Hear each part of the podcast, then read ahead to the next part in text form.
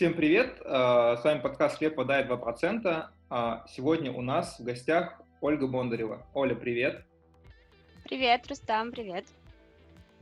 Ну что ж, я тогда представлюсь, да?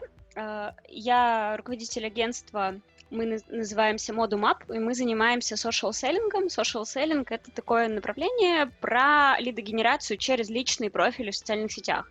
Мы работаем только с B2B, ну и фокус наш больше, конечно, на IT, а, продуктах и IT-услугах, больше продуктах, но есть и другие направления, допустим, там у нас клиенты есть в сфере финансов, есть э, в сфере диджитала и, как ни странно, производство.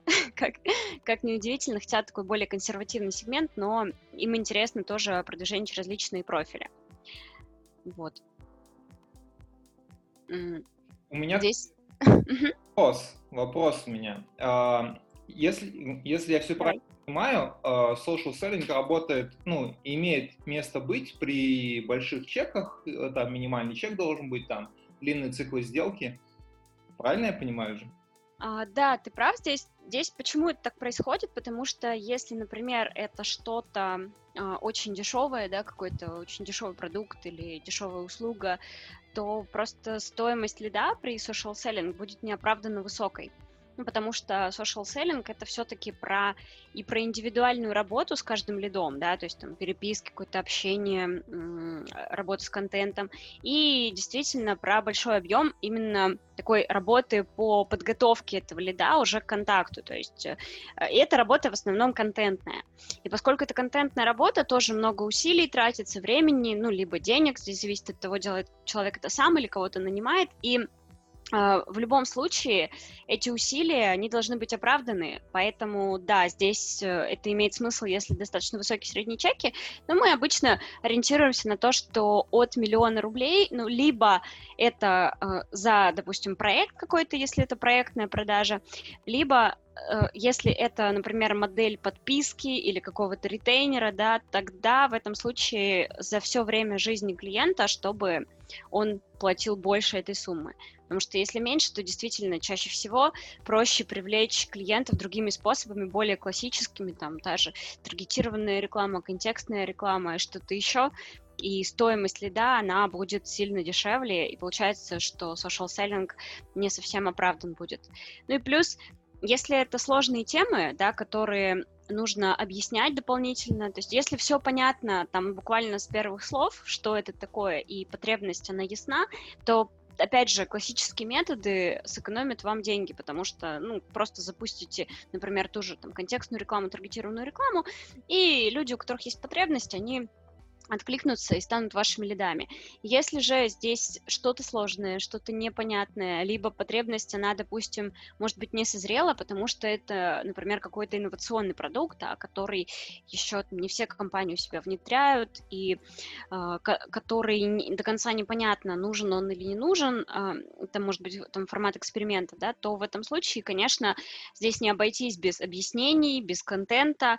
Можно делать и форматы, например, рассылок, и форматы какие-то в пиаре, но social selling — это один из подходов, который может помочь э, в том числе не только да, сгенерировать B2B лиды, но и объяснить, подсказать, рассказать, как конкретно, например, зачем э, это нужно, да, зачем ваш продукт или услуга нужны, или э, что вообще это под собой подразумевает, и, и принести аудитории какую-то пользу, прежде чем э, вы начнете уже с ней такую предметную коммуникацию, и тогда аудитория будет к вам лояльнее, если вы сначала дадите что-то полезное ей.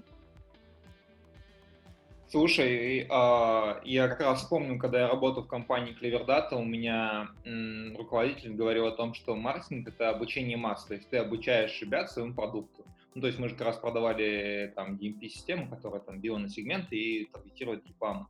Это первое. А второе, мне очень понравилось в том, что дать ценность э, до того, как вы начнете продавать. Потому что для меня это большая боль. Я занимаюсь обучением продавцов, как ты знаешь. Вот, и я, mm-hmm.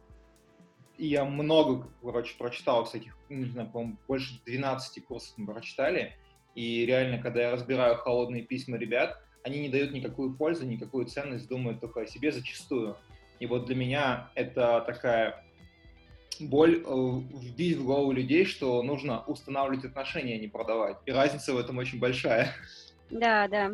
Согласна с этим, потому что вот как раз то, что мы делаем в social selling, мы стараемся показать человека а, таким, какой он есть, ну, чтобы тоже выстроить какую-то симпатию.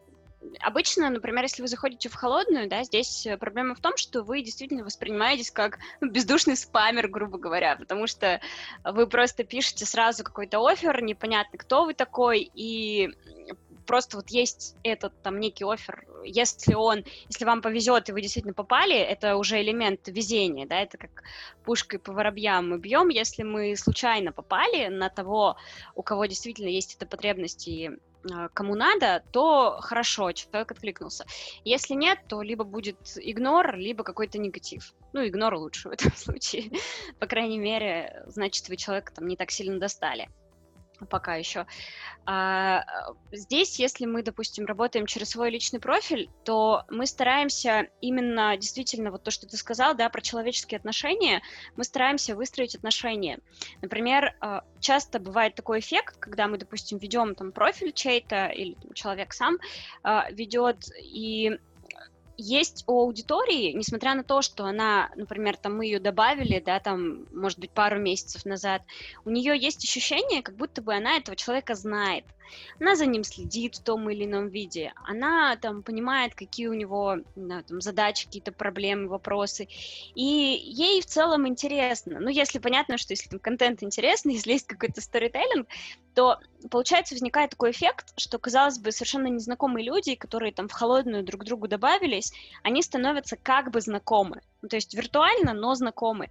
И когда вы уже потом либо созваниваетесь, либо встречаетесь вживую, это уже совсем другой эффект по сравнению с тем, если бы вы просто написали холодное сообщение. То есть уже у человека есть ощущение, что он вас знает, вы тоже, поскольку следите, ну, в идеале, да, нужно следить за э, страницами ваших лидов, вы тоже понимаете, какие у человека здесь есть интересы, какие-то, может быть, личные в личной жизни события и так далее, и вы можете тоже уже тот самый там, пресловутый small talk, который так важен, поддержать его, и уже у вас выстроятся такие более душевные отношения. Мы как раз, кстати, вот у нас сейчас группа по LinkedIn, а, которая идет, мы там обсуждали с участниками вот этот вопрос про человечность, да, про то, чтобы показывать свое человеческое лицо и, в принципе, общаться как человек. И, например, я там могу по нашим клиентам, ну, как в качестве примера привести, да, что выстраиваются человеческие отношения. Вот есть, например, менеджеры проекта, и они стараются выстраивать человеческие отношения с клиентами. И у нас, например, с клиентами, с которыми получается, то есть они тоже открыты, да, со своей стороны, то очень очень получается душевно, там, вплоть до того, что например, там менеджер проекта, да, он обменивается, они оба с клиентом выращивают какие-то цветы, да, у себя там дома, и они обмениваются цветами. То есть настолько как бы уровень такого личного вовлечения тоже высокий. И мне кажется, что это должно быть не только уже в процессе да, работы с клиентами, уже когда вы условно accounting, а, а, accounting, accounting, sorry, или а, project management, а на уровне еще установления контакта, когда вы еще не стали, а, ну, не заключили сделку, и когда вы просто общаетесь, да, на уровне там, лидогенерации. Вот эта человечность, она важна, и соцсети, они создают возможность показать свое, там, как бы это не звучало как клише, показать свое человеческое лицо здесь. Я считаю, что это совсем не звучит как клише, я тебе даже больше скажу, я вот сколько общаюсь с людьми, я, ну, мы тоже там делаем в рамках своих э, материалов э, по смолтоку штуку, и вот, например, вот, э, там совершенно банальный пример. Э, у меня был клиент, и ребята из моей бывшей компании ушли к нему работать. Ну, то есть там э, человек занимается тем, что он с программистами работает. Я пишу, типа, вот, а у меня как бы друг ушел в эту компанию, в твою компанию работать, ты, наверное, его не знаешь, типа, там, хороший приятель. Ну такая, как зовут? Я вот так вот. Он говорит, это человек, который у меня больше всех поступает, это моя звездочка, просто вообще круто, что вы знакомы, такой тесный мир. и люди там, ну, вроде это как бы кажется странно, да, что ну, это все довольно просто, но люди об этом забывают. И я, знаешь, о чем подумал? Потому что вот, по сути, social selling это не очень сложно, да, но это, типа, постоянно надо что-то делать, как продажа, да, постоянно что-то надо делать. А, у меня тогда такой вопрос, а много у тебя людей, там, не знаю, ну, ты вот сейчас, э, вы ведете сейчас обучение по LinkedIn, кто-то уходит, то, что, ну, не может делать постоянно? Или пока все держатся? Хороший вопрос очень. А, ну, во-первых, да, ты прав, что это про регулярность. Действительно, про регулярность, про дисциплину. То есть э, здесь понятно, что тоже нужны какие-то, нужно научиться, да, научиться, как э, лучше писать, чтобы это было интересно аудитории, там, научиться каким-то техническим моментам, как ее искать, там, как э, составлять скрипты и так далее. Но это все научиться, это реально. То есть это можно сделать, и это не так сложно. То есть, в принципе, я думаю, что большинство людей, они на это способны. А, да, дисциплина и регулярность, вот это самая сложная история, потому что здесь всегда, а, конечно же, большинство, вот, например, наших клиентов, ну, мы э, сразу скажу такой дисклеймер, что с группами мы совсем вот недавно начали работать. Обычно мы ведем за клиентов их профили. И казалось бы, что мы берем на себя в основном всю, э, всю работу, то есть мы сами там пишем для них тексты, мы сами растим аудиторию и все остальное делаем, но во-первых, клиенту нужно участвовать в интервью, потому что он главный эксперт, да, и как бы мы пишем все равно а, опираясь на его экспертизу, и клиенту нужно согласовывать, например, согласовывать тексты какие-то, может быть, ответы нестандартные и так далее. И даже в таком формате людям бывает сложно. И в основном, конечно, да, у нас с бы это комфортно, ну, потому что это люди, например, мотивированные, они сами решили, что им это надо, они видят в этом ценность, и они выделяют время. Но а, бывает так, что вот у некоторых из них есть ну, какой-то завал, скажем так, какая-то, они там погрязли, допустим, в операционке, и тогда они, конечно, нас деприоритизируют. Ну, потому что понятно, что для любого, либо там предпринимателя, либо руководителя какого-то направления, да, для него важнее сначала его текущие клиенты, а потом уже любые активности по привлечению новых ну, потому что новое это как бы какая-то пока еще абстракция, да, и там сделка будет, не будет, то есть это все еще нет денег на счете, скажем так. А текущие клиенты, понятное дело, что они в приоритете, и поэтому бывает так, что допустим, те руководители или там, предприниматели, у которых э, они погрязли в какой-то такой, ну, операционке, какой-то текучке, они могут деприоритизировать нас и, допустим, там долго согласовывать текст, долго согласовывать скрипты. Ну и в группе, вот то, что у нас сейчас недавно она появилась, да, мы тоже видим, что несколько участников, где-то, у нас сейчас их 10, где-то, наверное, трое, Uh, вот у нас зависли в, в этом состоянии, потому что как раз тоже uh, есть какая, какой-то завал, и они не успевают, э, ну, точнее как, они деприоритизируют, да, нашу активность из-за того, что действительно там текущие клиенты важнее для них. Но здесь что мы делаем? Если, допустим, мы работаем с клиентами и делаем все за них, то мы просто здесь с ними общаемся в плане того, что все-таки сможете ли вы уделять время хотя бы немного, да, это может быть час в неделю. Если клиент понимает, что ну никак у него не получается, ну обычно как происходит, то есть все хотят уделять время, но у некоторых все раз за разом, они все время обещают, допустим, что да-да-да, мы посмотрим, но раз за разом они откладывают и откладывают. И в этом случае мы просто предлагаем клиенту расстаться, потому что нам тоже это не очень интересно. То есть нам важно, чтобы это работало эффективно, а эффективно оно будет работать только если будет регулярность.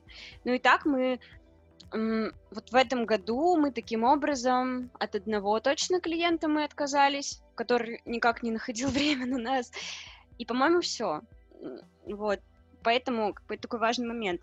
А по группам, там мы сейчас, ну, поскольку группа это у нас такой новый формат, мы только начали, там мы сейчас стараемся, хотя у нас в группе не предусмотрено, что мы индивидуально, да, там с кем-то созваниваемся, как-то э, прорабатываем, мы больше вот этот вот индивидуальное общение, оно в чате происходит, но мы выбрали вот тех людей, кто по какой-то степени отстал, Uh, с ними созвонились, разобрали, и, ну, пока кажется, что это их ускорит. Потому что, на самом деле, обычно оказывается, что если человек сам себя как-то ну, скажем так, он застрял, да, там это не, не связано с тем, что мы там ему кучу всего понаприсылали на согласование, а просто вот человек сам делает, и он сам застрял. Чаще всего оказывается, что он застрял на чем-то неважном. Ну, то есть, например, он не может до конца определить там какое-то четкое свое э, позиционирование или свой офер. Да, это очень важные аспекты. Но, например, мы считаем, что лучше выходить, даже если там вы до конца на 100% не уверены, лучше уже выходить и общаться с аудиторией, да, в каком-то виде, экспериментировать, тестировать, смотреть и публиковать посты, может быть, там общаться, кому-то писать, чем э, просто зависать и от того, что вы не знаете, что выбрать, да, ничего не делать. Мы стараемся помочь, но здесь главная мысль, мне кажется, просто даже если вы в чем-то не уверены, просто делать и максимально раньше начинать именно активность в соцсетях, чтобы получить больше обратной связи и корректироваться в процессе. То есть это такая, можно сравнить, наверное, с работой над стартапом, да, когда м, стартапу говорят, что вот не надо там, разрабатывать по максимуму там, три года, прежде чем выходить на рынок. Выходите на рынок сразу, с, даже не, если у вас там все не точно, не проработано, и вы еще до конца не понимаете, там, какой у вас будет концепт дальше, и в процессе просто, да, тестируете и делаете какие-то пивоты. Примерно то же самое. То есть э, здесь скорее нужно бороться с перфекционизмом людей, что мы стараемся и делать. На самом деле, по-моему, у тебя читал статью по поводу того, что люди часто считают, что им нечем поделиться. А еще помню, мучил одного товарища, который занимается DevRel, Uh, они же заставляют писать программистов статьи, там, разработчиков, там, прочее. Они боятся, как бы, они считают, что их работа неинтересная, что все и так все знают, что нечем поделиться, что они сейчас напишут статью, их заминусуют. Uh, на самом деле, прекрасный совет просто делать, и я уверен, что если бы хотя бы там 50% людей из моего сообщества э, больше бы делали, у них бы там на 20% было больше результатов, нежели чем сомневаться. Сомнения всегда там забирают какие-то силы. Ну, это прям вообще вот прям вот попало в меня там на 100% буквально. Спасибо. Ну да, это тормозит очень сильно, конечно. И здесь вот у нас, например, была корпоративная группа, мы вели, ну я могу рассказать здесь про кто был клиентом, потому что они, в принципе, не против. JLL — это коммерческая недвижимость, международная компания. И здесь как раз э, тоже возникало много вопросов в этой группе а, относительно того, о чем писать, да, а что, если это там слишком какая-то тема очевидная, почему я должна об этом писать, это там как-то слишком просто, может быть, для моей аудитории, или там я себя не чувствую достаточно экспертным, чтобы там рассуждать об этом публично, да. И здесь, ну, мне кажется, во-первых, Основная ошибка, да, это переоценка своей аудитории. То, кстати, о чем я писала даже в посте, что когда люди думают, что их целевая аудитория, она очень такая продвинутая и в их теме разбирается крайне хорошо, и если они будут что-то рассказывать, то это будет восприниматься как какая-то банальщина, да, и их там условно затроллят, и ни, никакого не будет положительного эффекта. На самом деле, ну, троллят единицы те, кто скорее, не знаю, либо там не уверены в себе, либо не знаю, какие у них еще проблемы возникают, а большинство людей, они, если это действительно ну, попадает в их сегмент, как-то связано с их проблемами, с их задачами, то они благодарны, даже если они, например, там эти процессы уже какие-то проделывали, да, в своей работе, и это там что-то стандартное, но новый взгляд на это, он им все равно полезен. Например, у нас есть клиент, группа э, коммуникационных агентств, и мы очень так ну, старались настоять, чтобы он рассказывал в том числе и какие-то полезные вещи, там, вплоть до, там, как писать пресс-релизы, да, и казалось бы, с одной стороны, это банальные вещи, там все их делают, и плюс-минус там все на рынке знают, как это делается, но с другой стороны, ну, во-первых, не все делают хорошо далеко, большинство делает их не очень хорошо. И, во-вторых, здесь интересен просто взгляд человека. Он какой-то свежий, он другой. И даже если это какой-то банальный, допустим, процесс или какая-то банальная проблема, которая, с которой сталкиваются все и вроде бы как уже там 10 раз нашли решение, даже в этом случае всегда а, какой-то интересный, новый, нестандартный взгляд, просто опыт другого человека, подтвержденный, да, чем-то, он интересен. Поэтому здесь, да, вот с этими барьерами, они в первую очередь в голове, с ними надо бороться. ну и, кстати, еще такой вот один момент, уже комментарий, что чаще всего люди беспокоятся даже не про реакцию своих клиентов потенциальных, да, они беспокоятся про реакцию конкурентов или каких-то своих друзей, или там, допустим, не знаю, человек учился на журфаке, а у него там много однокурсников, и он беспокоится, как они оценят его тексты. Ну, то есть фокус неправильный в этом случае. Получается, нам же важны именно потенциальные клиенты, и мы делаем это для них. И, в общем-то, остальное второстепенно. А человек, поскольку он слишком заморочен, слишком парится относительно того, кто что подумает, причем даже это не связано с бизнесом, ну, не связано с бизнес-задачей, то, конечно, это его тормозит и мешает. Вот, не знаю, ушли в какую-то тему такую психологическую барьеров. У нас формат как раз такой же, ну, мы просто общаемся с тобой, и там, что получится, то получится. В этом самый кайф. Нет, на, сам, на самом деле правильно. А, я понимаю, что ты с большим количеством людей все-таки общаешься, имею в виду там потенциальных заказчиков, да? Я помню, ходил давно на твой э, вебинар тысячу лет назад э, вживую. Э, мы тогда еще ходили вживую, можно это. Вебинар вживую, ты уже забыл слово для живых выступлений. А, твой ходил. А, смысл хотел спросить, а, часто ли ты сталкиваешься с тем, что, ну ты же общаешься, я понимаю, не только с крупным бизнесом, да, там бывают у тебя и э, СМБ. Да, вот. да.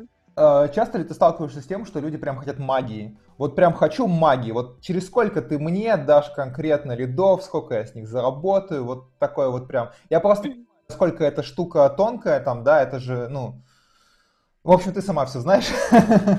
Да-да-да. Ну да, здесь как, мне кажется, что в целом вот мы начали два года назад, да, этим заниматься, и тогда на российском рынке особо никто, ну, по крайней мере, в B2B сегменте про social selling не знал и, по крайней мере, как-то осознанно, системно этим не занимался. Ну, понятно, что кто-то в каком-то виде занимался, как уже с тех пор, как соцсети существуют, как-то в каком-то виде этим люди занимаются.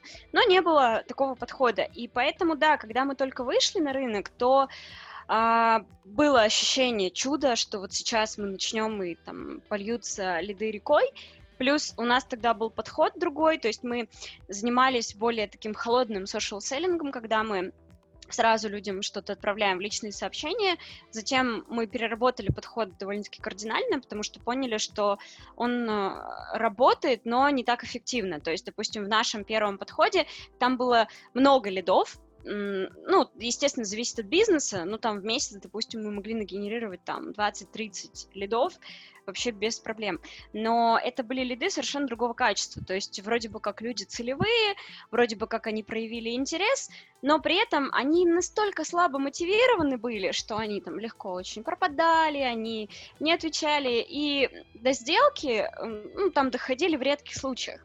Поэтому мы как бы здесь с одной стороны, да, от нас э, ждали там сразу кучу лидов, и при подходе таком холодном ждали, что вот они все сразу купят. То есть было такое ощущение, что вот мы вам придем лидов, и они все сразу купят. Но потом мы сменили подход как раз по этой причине, потому что поняли, что это лиды не того качества, которое нужно, то есть они там не настолько мотивированы, не настолько заинтересованы. И э, плюс мы э, снизили ожидания в плане, во-первых, прогнозов, потому что понятное дело, что если, например, мы э, уже не просто собираем всех, кому хоть как-то это интересно, мы, получается, выбираем только самых-самых мотивированных из этих лидов, то, естественно, их будет меньше, да, и мы просто начали объяснять более детально, как это работает. Ну, вначале, мне кажется, просто наша была коммуникационная ошибка в какой-то степени, да, что мы сами же говорили, что вот там будет много лидов сразу, ну, оно действительно было много и сразу, но, но как бы качество. А потом мы, да, просто набрались больше опыта, начали и, во-первых, изменили подход сам по себе и начали его правильно коммуницировать. То есть сейчас мы видим, что у клиентов нет таких завышенных ожиданий, и просто мы повысили еще средний чек, то есть совсем маленькие SMB, которые могут ждать чуда, но они часто, как ни странно, да, ждут э, чуда, что вот они кому-то заплатят денег, и, и все, им самим ничего не нужно делать, у них сразу будет там куча продаж, которые, э, и им самим, да, не нужно работать, не нужно, допустим, как-то в том числе и сформулировать например, позиционирование, да, там как-то про, продумать, кто их целевая аудитория, в общем, какие-то такие базовые вещи, не понимая самим, не дав ответы на эти вопросы, что будет чудо, и все, пойдут продажи. Если у них, например, там этих продаж раньше не было, или они там плохо были выстроены. А, то есть мы уже этот сегмент, в принципе, отсекаем своей ценой, но сейчас группы, они у нас, поскольку экспериментальные, они стоят дешево, да, здесь, возможно, как раз этот сегмент к нам в каком-то виде вернется, но поскольку они будут делать все сами, здесь они э, будут понимать, например, что если они не проработали позиционирование, если они ничего не понимают, то им дальше они двигаться не могут. То есть мы сделали такой как э, чек-лист, да, кто вообще может присоединиться к программе. И, ну, в общем, если мою долгую речь резюмировать, то получается, что мы и начали правильнее коммуницировать то, что мы делаем, и начали тщательнее отбирать клиентов. Потому что действительно к social-селлингу готовы тоже не все. И важно, чтобы компания понимала, да, там, свое позиционирование на рынке, понимала, кто, кто целевая аудитория, в принципе, что мы продвигаем. Даже не все компании понимают, потому что у кого-то там есть, допустим, сфера услуг, и они там, мы делаем все. Такое, конечно, не работает. То есть какие-то базовые моменты, которые бизнес должен про себя знать, вот, нам важно, чтобы они были. Ну, тогда, там, ну и плюс соответствие по среднему чеку, потому что social selling, да, это такая ручная работа, а, тогда мы с ними работаем. Ну, то есть есть, да, фильтрация какая-то. Слушай, а, тут пару комментов, я вспомнил, что хотел сказать. А, по поводу uh-huh. критики. Я услышал такое прикольное выражение, что критика — это очень хорошая иллюзия деятельности. Ну, то есть, когда ты критикуешь, ты вроде что-то делаешь и ничего не делаешь одновременно.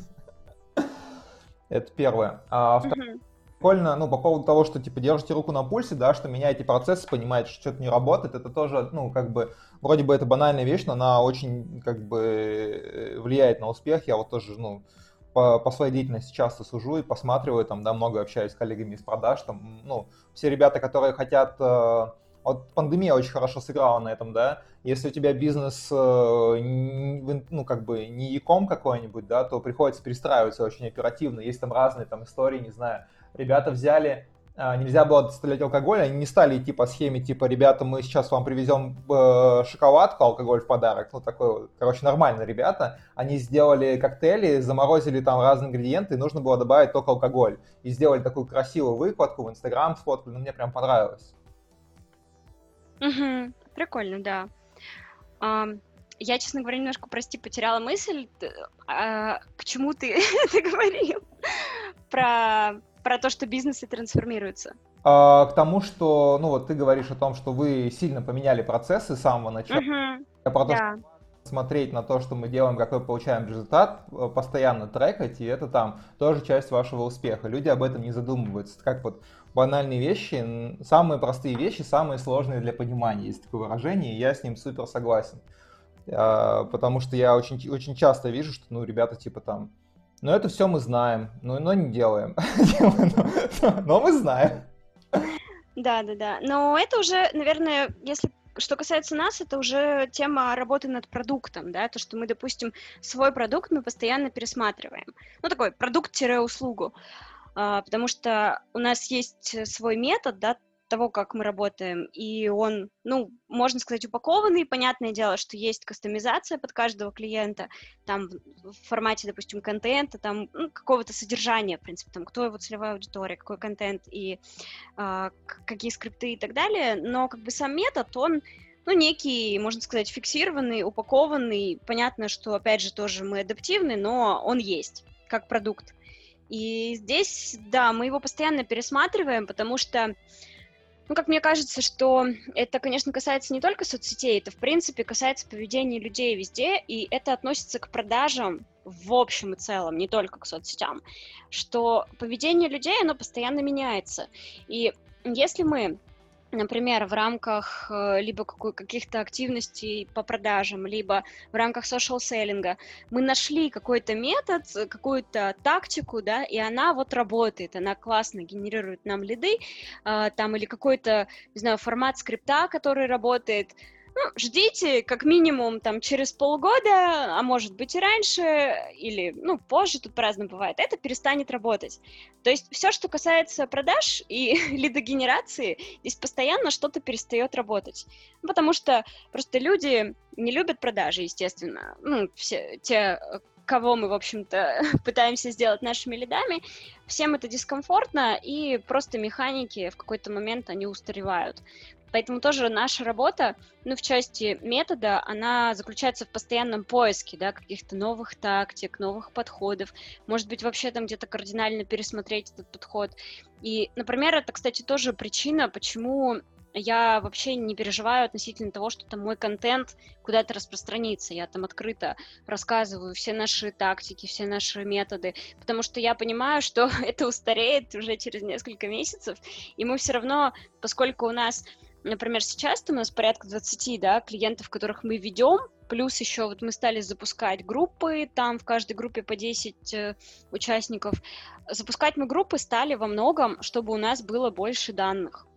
А, потому что, например, 20 клиентов это одно, а еще плюс там несколько десятков дополнительно, это еще дополнительное преимущество, чтобы мы могли более четко отслеживать эти тенденции, как меняется поведение людей в соцсетях и, в принципе, в э, коммуникации, да, такой продающий в коммуникации, такой лидогенерящий, как, как они реагируют.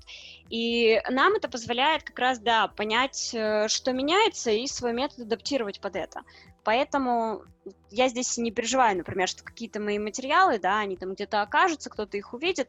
Я, наоборот, всегда делюсь открыто. Ну и потому что, в принципе, я хочу какую-то ну, пользу донести, да, до, до рынка. И я понимаю, что мы все равно поскольку у нас много проектов, с которыми мы работаем, мы все равно будем там в плане метода немножечко впереди большинства. Ну, из-за того, что про- просто за счет данных. И то, что мы их все коллекционируем, мы анализируем. Не просто там у нас есть эти проекты, и мы с этим никак не работаем.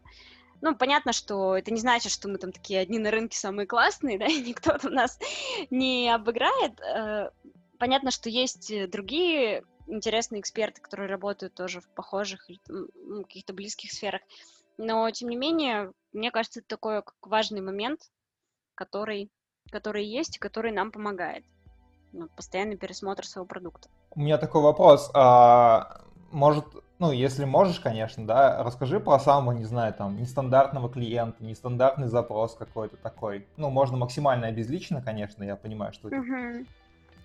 Нестандартный, интересно. Но у нас есть в плане нестандартности, наверное, а, форматы, когда это что-то очень глубоко техническое, например, там вот оптимизация видеопотока, это мультибитрейтная доставка видео, и мы в эти темы погружаемся. То есть, когда это что-то очень э, глубоко такое техническое и сложное, это, наверное, одно из э, нестандартных. Э, второе, что для нас нестандартно, это когда, допустим, бизнесы, ну, поскольку мы привыкли больше работать с IT и диджиталом, да, то для нас нестандартные, например, э, бизнесы офлайн формата и непривычны для нас. И когда, допустим, к нам приходят клиенты, там какие-то производства или склады, это, ну, для нас это воспринимается как нестандартный клиент, то есть это совсем а, что-то другое, но тем не менее подход он похожий, но с той разницей это даже в плюс, что есть какая-то конкретика, которую можно показать, продемонстрировать, да, там и можно такие более яркие, насыщенные какие-то репортажные посты делать там с места событий. Как посмотреть, допустим, Кубань Шелдермаш, да, там понятно, что это аккаунт не человека, а аккаунт компании, но тем не менее, он такой написан, как будто бы это профиль человека, и там много всего такого вот как бы про жизнь, про, про жизнь завода. Вот, поэтому офлайн даже есть свои плюсы в этом, что еще из нестандартного такого? Ну, наверное, нестандартно есть еще, если в негативном ключе рассматривать это, это слово. А, иногда приходят такие компании, которые вообще ничего про себя не знают. То есть они даже вплоть до того, что они действительно не знают, какой продукт они продают. Это удивительно. Ну, не удивительно, это как бы понятно, можно их понять. То есть у них чаще всего заказчики, они как-то приходили хаотично, да, там каждый супер кастомизированный запрос, и получается у них не сформировалось какое-то даже для себя просто видение, чем они все-таки занимаются. потому что для одного одно, для другого другое, для третьего третье. И, конечно, с такими запросами работать очень сложно, и мы стараемся отказываться, ну просто потому, что а, это будет неэффективно. Из-за того, что обычно эти клиенты, еще в чем их особенность, в том, что они еще и прыгают как бы с э, темы на тему. Ну, то есть, например, они почему не знают, чем они хотят заниматься, потому что во многом им, у них тоже расфокус свой.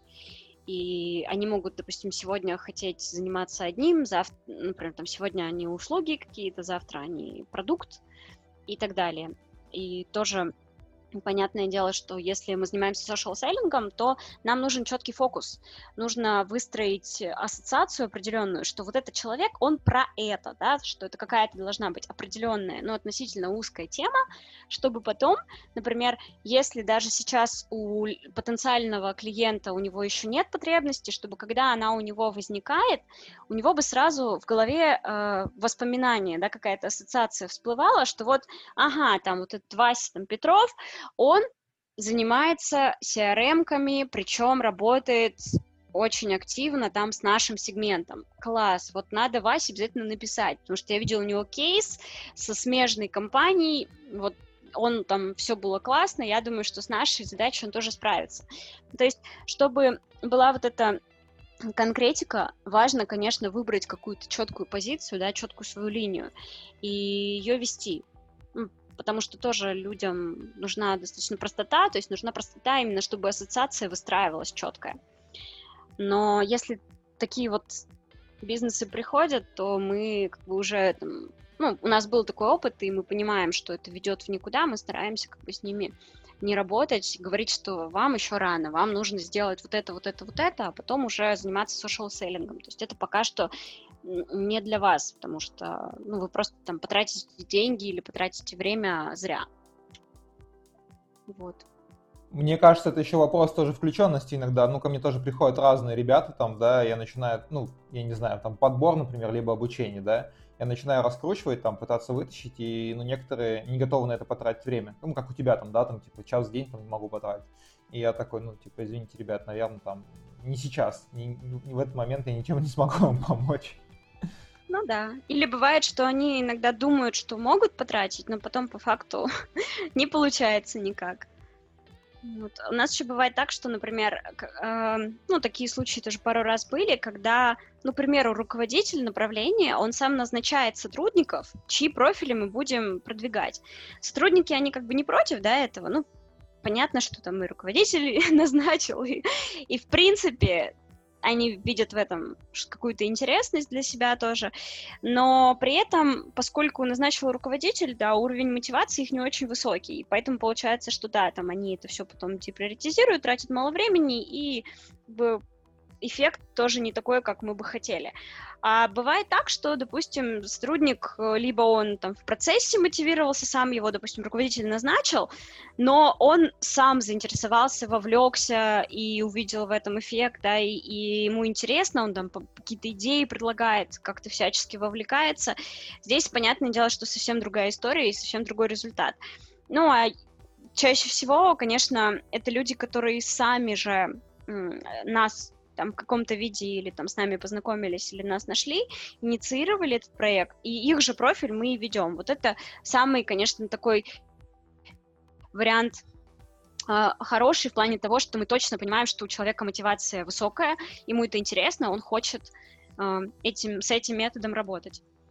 Вот, поэтому, да, вот наша, наверное, специфика во многом, что очень много такой э, психологических аспектов здесь, есть и со многими барьерами мы работаем. Например, кстати, вот с такими историями, там, как синдром самозванца, да, у нас получается все-таки раскрыть людей, получается, чтобы они начинали там, рассказывать свою историю, то есть как-то, чтобы им становилось проще, легче. И, ну, вот с перфекционизмом, ну, не всегда, но, потому что перфекционизм тоже у всех разной степени выраженности, но тоже у нас достаточно часто получается как бы у людей в головах как-то вот эту установку чуть-чуть ослабить, что надо обязательно сделать все максимально идеально, и там пока они, не знаю, потратят там кучу часов, все не придумают э, супер-супер классно, ничего не публиковать. Вот эту вот тоже установку нам часто удается с ней проработать. поэтому, да, в общем, много, много психологических аспектов есть в нашей работе. Несмотря на то, что... Ну, мне кажется, в принципе, продажи и лидогенерации, в принципе, весь маркетинг — это про психологию, про поведение людей, про их э, мотивацию, да, про ну, многие другие аспекты. Поэтому без этого как бы просто на это закрыть глаза здесь невозможно, и с этим нужно работать. Окей, слушай, ну да, я согласен, что, ну, в принципе, взаимоотношения, взаимоотношения людей это и есть психология, и важно, ну, как бы от этого никуда не уйти. По поводу синдрома самозванца, на самом деле, я часто общаюсь с людьми э, в продажах, которые реально там очень много работают, я понимаю, что они себя недооценивают, и вот э, разговариваю с ними, пытаюсь понять, могу ли я им помочь. Ну, не скажу, что прям вот я там устраиваю их куда-то там, но надеюсь, что так или иначе это что-то меняет в людях, потому что процесс не быстрый довольно. Угу. Ну, кстати, здесь как, как не забавно, social selling, он может помочь тоже в борьбе с этим синдромом самозванца, потому что, например, вот вы пишете какой-то текст и думаете, ну, блин, что за говно, извините за выражение. Типа, что, что за какой-то, ну, слишком, там, не знаю, банальность какая-то или какая-то там ерунда неэкспертная. Потом вы публикуете и видите отклик от аудитории. Ну, обычно, если это полезный какой-то пост, да, там, или вы постарались сделать его, там, либо сторителлинг какой-то добавили, то отклик позитивный, и вы видите, что есть и лайки, есть и комментарии, и если вы ну, достаточно уже как-то взрастили свою аудиторию, что у вас э, много целевых людей в друзьях, то вы видите именно и целевой отклик, и это тоже помогает формировать уверенность, в том числе в своей экспертизе, уверенность э, в себе. И я, кстати, хочу еще затронуть одну тему про то, что должен ли сейл быть экспертом. Здесь коротко. А, наш подход, он как раз, да, строится на том, что человек либо эксперт, либо он, ну, мы это называем визионер, то есть он как бы может не чувствовать себя экспертом, но он, допустим, настолько погружен в тему, что мониторит все последние там тренды, новости, какие-то события и рассказывает об этом. То есть он может не претендовать да, на какие-то свои собственные суждения, может ориентироваться и на другие источники. Но смысл в том, что все равно а, моя позиция какая, и мы ее там стараемся как-то нести в, в мир, в, на рынок и так далее, что сейл должен быть погружен в тематику максимально, насколько он может. Ну, только тогда вот в B2B, по крайней мере, сегменте, да, и в работе со сложными продуктами и услугами экспертная продажа работает лучше всего. Если клиент чувствует, что вы эксперт, что вы с ним говорите на одном языке, понимаете его там, терминологию, понимаете его задачи, и можете даже проконсультировать в каком-то виде. То есть, например, там мои те же sales звонки, когда ко мне приходит лид какой-то, они похожи на такую мини-консультацию, когда я сразу, допустим, послушав человека, выдаю какие-то идеи конкретно под его бизнес, потому что ну, я понимаю, да, уже там примерно на основе каких-то наших, там, нашего предыдущего опыта, каких-то кейсов, других своих соображений и опыта, я понимаю, там, допустим, что будет лучше для того или иного клиента, что я могу порекомендовать. И э, в идеале это, конечно, должен уметь делать каждый сейл. Например, я, конечно, я не работала с сейлом, да, я, у меня всегда был опыт э, больше в маркетинге и в психологии, как как, как ни странно. А, но даже когда я, например, работала там, с SMM занималась в Microsoft, да, казалось бы, роль SMM-щика — это все-таки маркетинговая роль, и он не обязан настолько глубоко, как, э, например, какой-то технарь, там какой-то эм, человек, который занимается уже внедрением или именно отвечает за продукт, да, он ну, СММщик не обязан настолько же глубоко понимать тему, но я всегда старалась разобраться на уровне там, менеджеров по продукту. Ну, понятно, что там на уровне технарей, которые занимаются разработкой, там, может, мне не хватит однозначно бэкграунда именно там программистского какого-то, да, или там бэкграунда по э, IT-администрированию, там, по ну, и прочим подобным аспектам, но каком-то виде, чтобы, например, понимать все термины, чтобы не теряться, да, в этом и понимать вообще, что на этом рынке, допустим, там работает хорошо, что плохо, какие есть проблемы, как они решаются. и какие есть да, там кейсы, тренды, куда это вообще все движется. Здесь я всегда старалась это делать, и, ну, естественно, стараюсь до сих пор, чтобы быть в курсе и того, что происходит на рынке, и с клиентами разговаривать на одном языке. И вот моя, наверное, если мы сейчас уже постепенно да, по -по приближаемся к концу, э, если бы вот такая главная мысль, которую я бы хотела донести сегодня, это то, что сейлы должны быть экспертами. И даже если там вы считаете, что это не ваша задача, да, есть там другие эксперты, все равно это повысит вашу эффективность в разы, потому что вот экспертная продажа самая лучшая продажа в сложном B2B. И как раз social selling — это тот метод, который помогает экспертную продажу усилить. Ну, в плане того, что он помогает вам транслировать вашу экспертизу, да, еще до того, как вы начали продавать. То есть людям ее так аккуратно доносить, чтобы у них уже заранее формировался правильный образ, и потом бы они там откликались на конкретный, может быть, ваш экспертный контент. Вот, что думаешь про это? Слушай, я думаю, это очень хорошо ложится в канву моего предыдущего подкаста с Даниилом Гридиным. Мы как раз там обсуждали роль э, СУЗов э, в крупных э, сделках в. Угу. Я с тобой совершенно согласен. И, ну, блин, не знаю, вот не, недавно был вопрос, кстати, вот такой оф топ немножко, недавно был вопрос, какие профессии считаются престижными и непрестижными. Самая престижная профессия это программист в России считается по опросу. Э, одна из самых непрестижных это менеджер по продажам, там не уточняли, какая у него роль там, да, и вот я считаю, что вот мне, мне нравится продавать, я горжусь тем, что я менеджер по продажам, я бы хотел, чтобы другие люди тоже этим гордились. И вот частично, я надеюсь, мое сообщество этим и занимается, там доносит мысль о том, что продавать это нормально, и все продаем так или иначе. Угу. Слушай, я, мы уже действительно подходим к концу. Я бы хотел тебя попросить, что бы ты пожелала нашим слушателям? Я всегда в конце спрашиваю. Да, я еще сначала чуть прокомментирую э, ту часть, которую ты сказал про то, что гордиться, да, что ты менеджер по продажам. Мне кажется, здесь много поводов гордиться во многом потому, что роль сейла, она трансформировалась очень сильно. И если, например, раньше, да, там работали методы такие, более прямые, когда мы что-то там, да, действительно прямые оферы, спам, впаривание, сейчас они работают все хуже, и именно поэтому как раз и сформировался сначала некий негативный образ, да, сейла, а теперь он э, стал ну, по крайней мере, становится, трансформируется в более такой, то есть ты сей, не, не сейл как некий, можно сказать, впариватель, который там давит на клиента, что-то ему навязывает. Ты как бы партнер и эксперт, который человеку помогает решить его задачи, который ему подскажет лучший путь, который его как-то, ну, именно в интересах э, клиента будет действовать.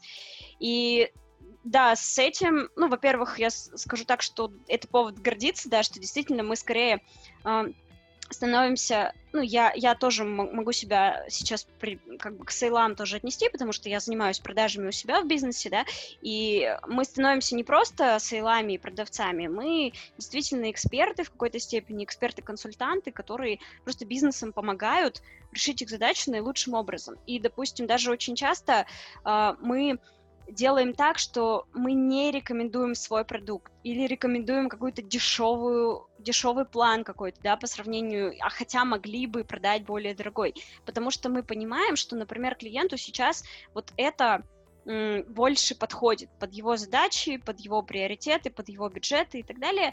А, хотя могли бы, да, что-то такое сделать, но делаем это не так. Как бы мы действуем всегда в интересах клиента. И в долгосрочной перспективе это важнее, потому что клиент нам доверяет, он с нами дольше остается, потому что понимает, что мы всегда будем действовать в его интересах, даже если это там, противоречит нашим финансовым интересам.